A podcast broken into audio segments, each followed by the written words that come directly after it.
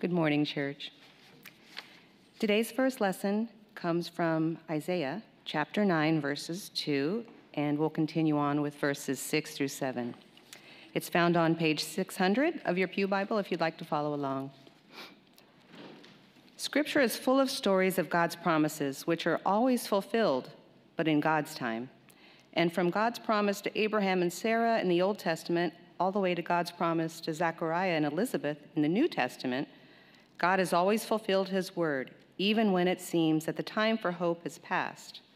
Hear now the words of the prophet Isaiah and God's promise of a Savior who brings the world peace.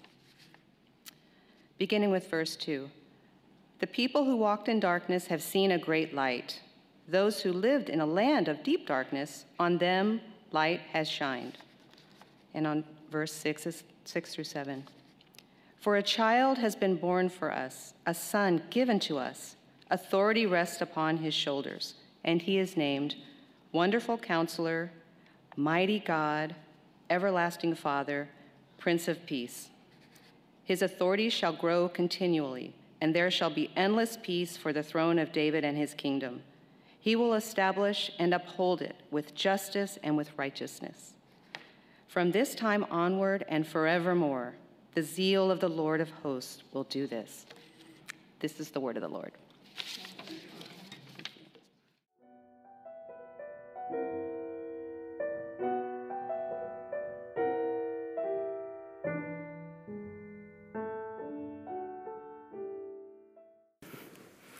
Our second lesson comes to us from the Gospel of John, chapter 1, verses 1 through 5. In the beginning was the Word, and the Word was with God, and the Word was God. He was in the beginning with God.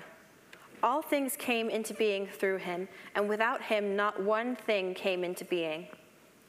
What has come into being in him was life, and the life was the light of all people. The light shines in the darkness, and the darkness did not overcome it. The word of the Lord. Thanks be to God. Will you pray with me? God of hope, make us attentive to your presence on this day and at all times. In Jesus' name we pray. Amen.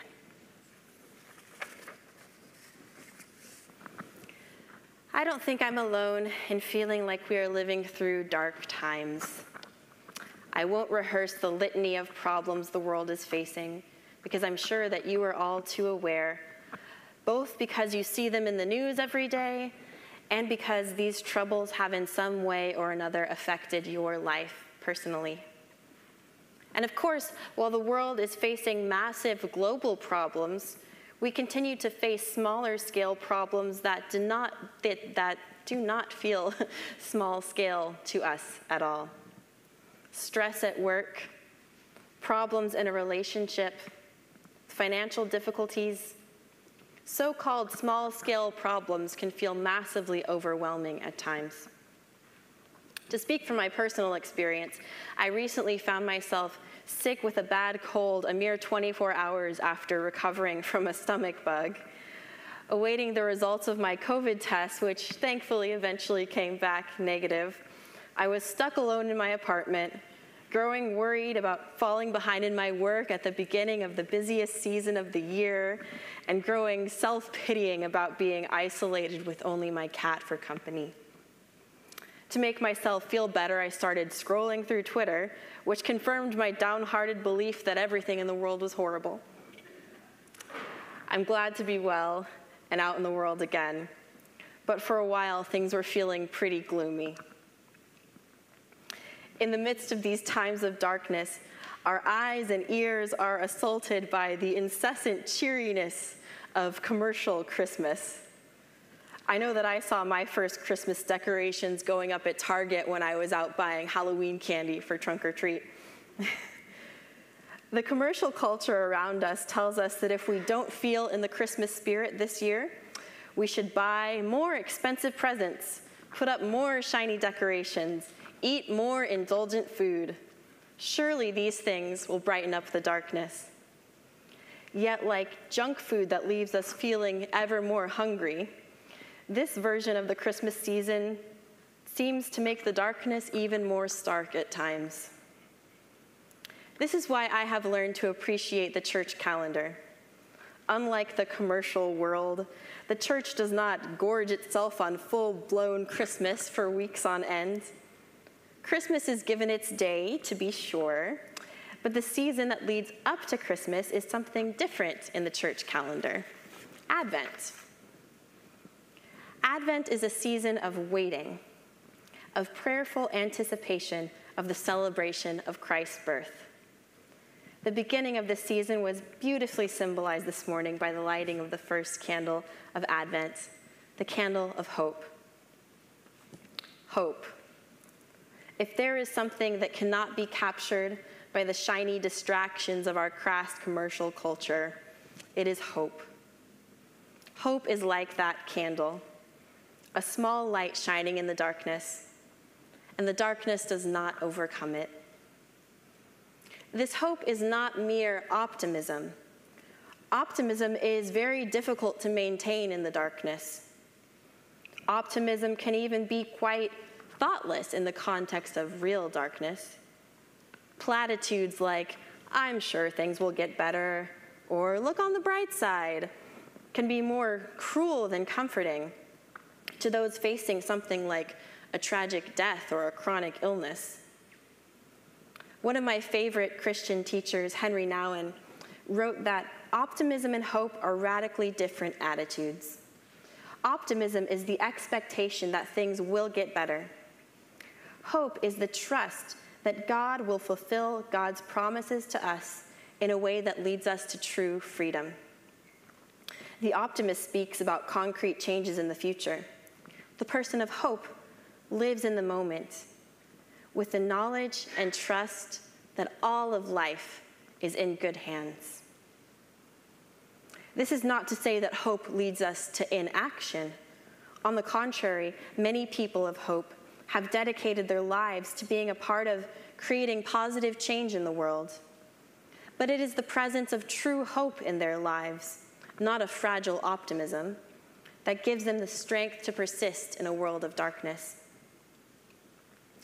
Our reading from the Gospel of John this morning is one of my favorite passages of Scripture. Unlike Matthew and Luke, John does not tell the traditional birth story the stuff of all our nativity scenes and Christmas carols. Instead, he introduces his gospel with a lyrical prologue full of theological depth. It emphasizes, emphasizes Christ's oneness with God. In the beginning was the Word, and the Word was with God, and the Word was God. It continues What has come into being in him was life, and the life was the light of all people. The light shines in the darkness, and the darkness did not overcome it. The darkness of sin and hate and empire and the brutal, humiliating cross did not overcome the light of Christ. And still today, the darkness of disease and conflict and unjust suffering, as overwhelming as it may feel, does not overcome the light of Christ. It is ever present, the small candle flickering in the darkness. The image of that tiny, vulnerable baby lying in a manger could not be a more perfect symbol of this light. For as John writes, the Word became flesh and lived among us. Perfect love came into the darkness of our world, not in the form of a conquering king, but in the form of a fragile child born into the most humble of circumstances. This child grew into a man who taught us how to wake up and live into the reality that we, all of us, without exception, are infinitely loved by God. This love conquered sin and death and delivered us into a new salvation reality. This is indeed the true light that enlightens everyone. In order to be people of hope, our eyes must remain fixed on this light of Christ. Now, that's all well and good for me to say while we are here, surrounded by a loving community and a beautiful church. taking a pause from the week to meditate on God's love. It becomes difficult to keep our eyes fixed on the light of Christ out there in the world, in the thick of the week, surrounded by worries and to do lists. As we have all experienced, I'm sure, these distractions only get bigger during the holidays. Jesus is the reason for the season, so they say, and yet I find myself completely distracted from the light of Christ because I'm consumed by the stress and worry that can come with the busyness of the holidays. I'm convinced that in order to stay focused on the light of Christ, we must maintain some form of spiritual practice throughout the week. For you, this may be taking just a moment from your day for prayer or reading scripture. It may mean sitting in silent meditation. It may mean writing in a journal. It may mean listening to the wisdom of spiritual teachers, both inside and outside the Christian tradition. All that said, I know that I sometimes have difficulty keeping up with my own spiritual practice, and I'm a single person blessed with an abundance of peace and quiet in my home, plenty of time for myself after work. This is not the case for everyone, especially those who are blessed with young children. In those cases, you might have to get creative with how you integrate your spiritual practices into your daily life. That's why I like this practice suggested by Indigenous Choctaw elder and Episcopal Bishop Steven Charleston. It is best practiced in the most busiest and noisiest of times. Charleston says, Sometimes, in this troubled world of ours, we forget that love is all around us. We imagine the worst of other people and withdraw into our own shells. But try this simple test stand still in any crowded place and watch the people around you. Within a very short time, you will begin to see love, and you will see it over and over and over. A young mother talking to her child a couple laughing together as they walk by, an older man holding the door for a stranger. Small signs of love are everywhere. The more you look, the more you will see. Love is literally everywhere. We are surrounded by love. If we can take a moment like this to open our eyes to the reality of love, the presence of darkness fades and the light of Christ becomes brighter to our eyes. With the light of Christ in focus, we can hold on to hope, even in the midst of great darkness. And as the Apostle Paul writes in Romans, hope does not disappoint us because God's love has been poured into our hearts through the Holy Spirit that has been given to us. And just as we have received the gift of the Holy Spirit, we've also received the gift of being in community with one another because none of us can do this life alone. So, as we each face our own darkness this week, let us encourage each other in keeping our eyes fixed on the light of Christ. I can't tell you how encouraging it has been to me to receive emails or notes from the loving people in this community who've reached out just to let me know that they're thinking about me or praying for me.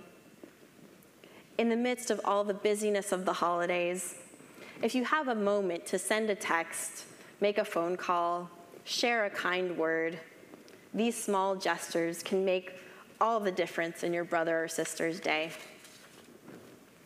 In the same way, if you find yourself running on empty and in need of encouragement, don't be afraid to reach out and ask for help. I know from experience that this community is full of loving people who consider it a blessing to be able to support one another. If you feel overwhelmed by the darkness of the world, please reach out. While no one person can solve all of our problems, God has put us in community with each other so that we can help bear one another's burdens.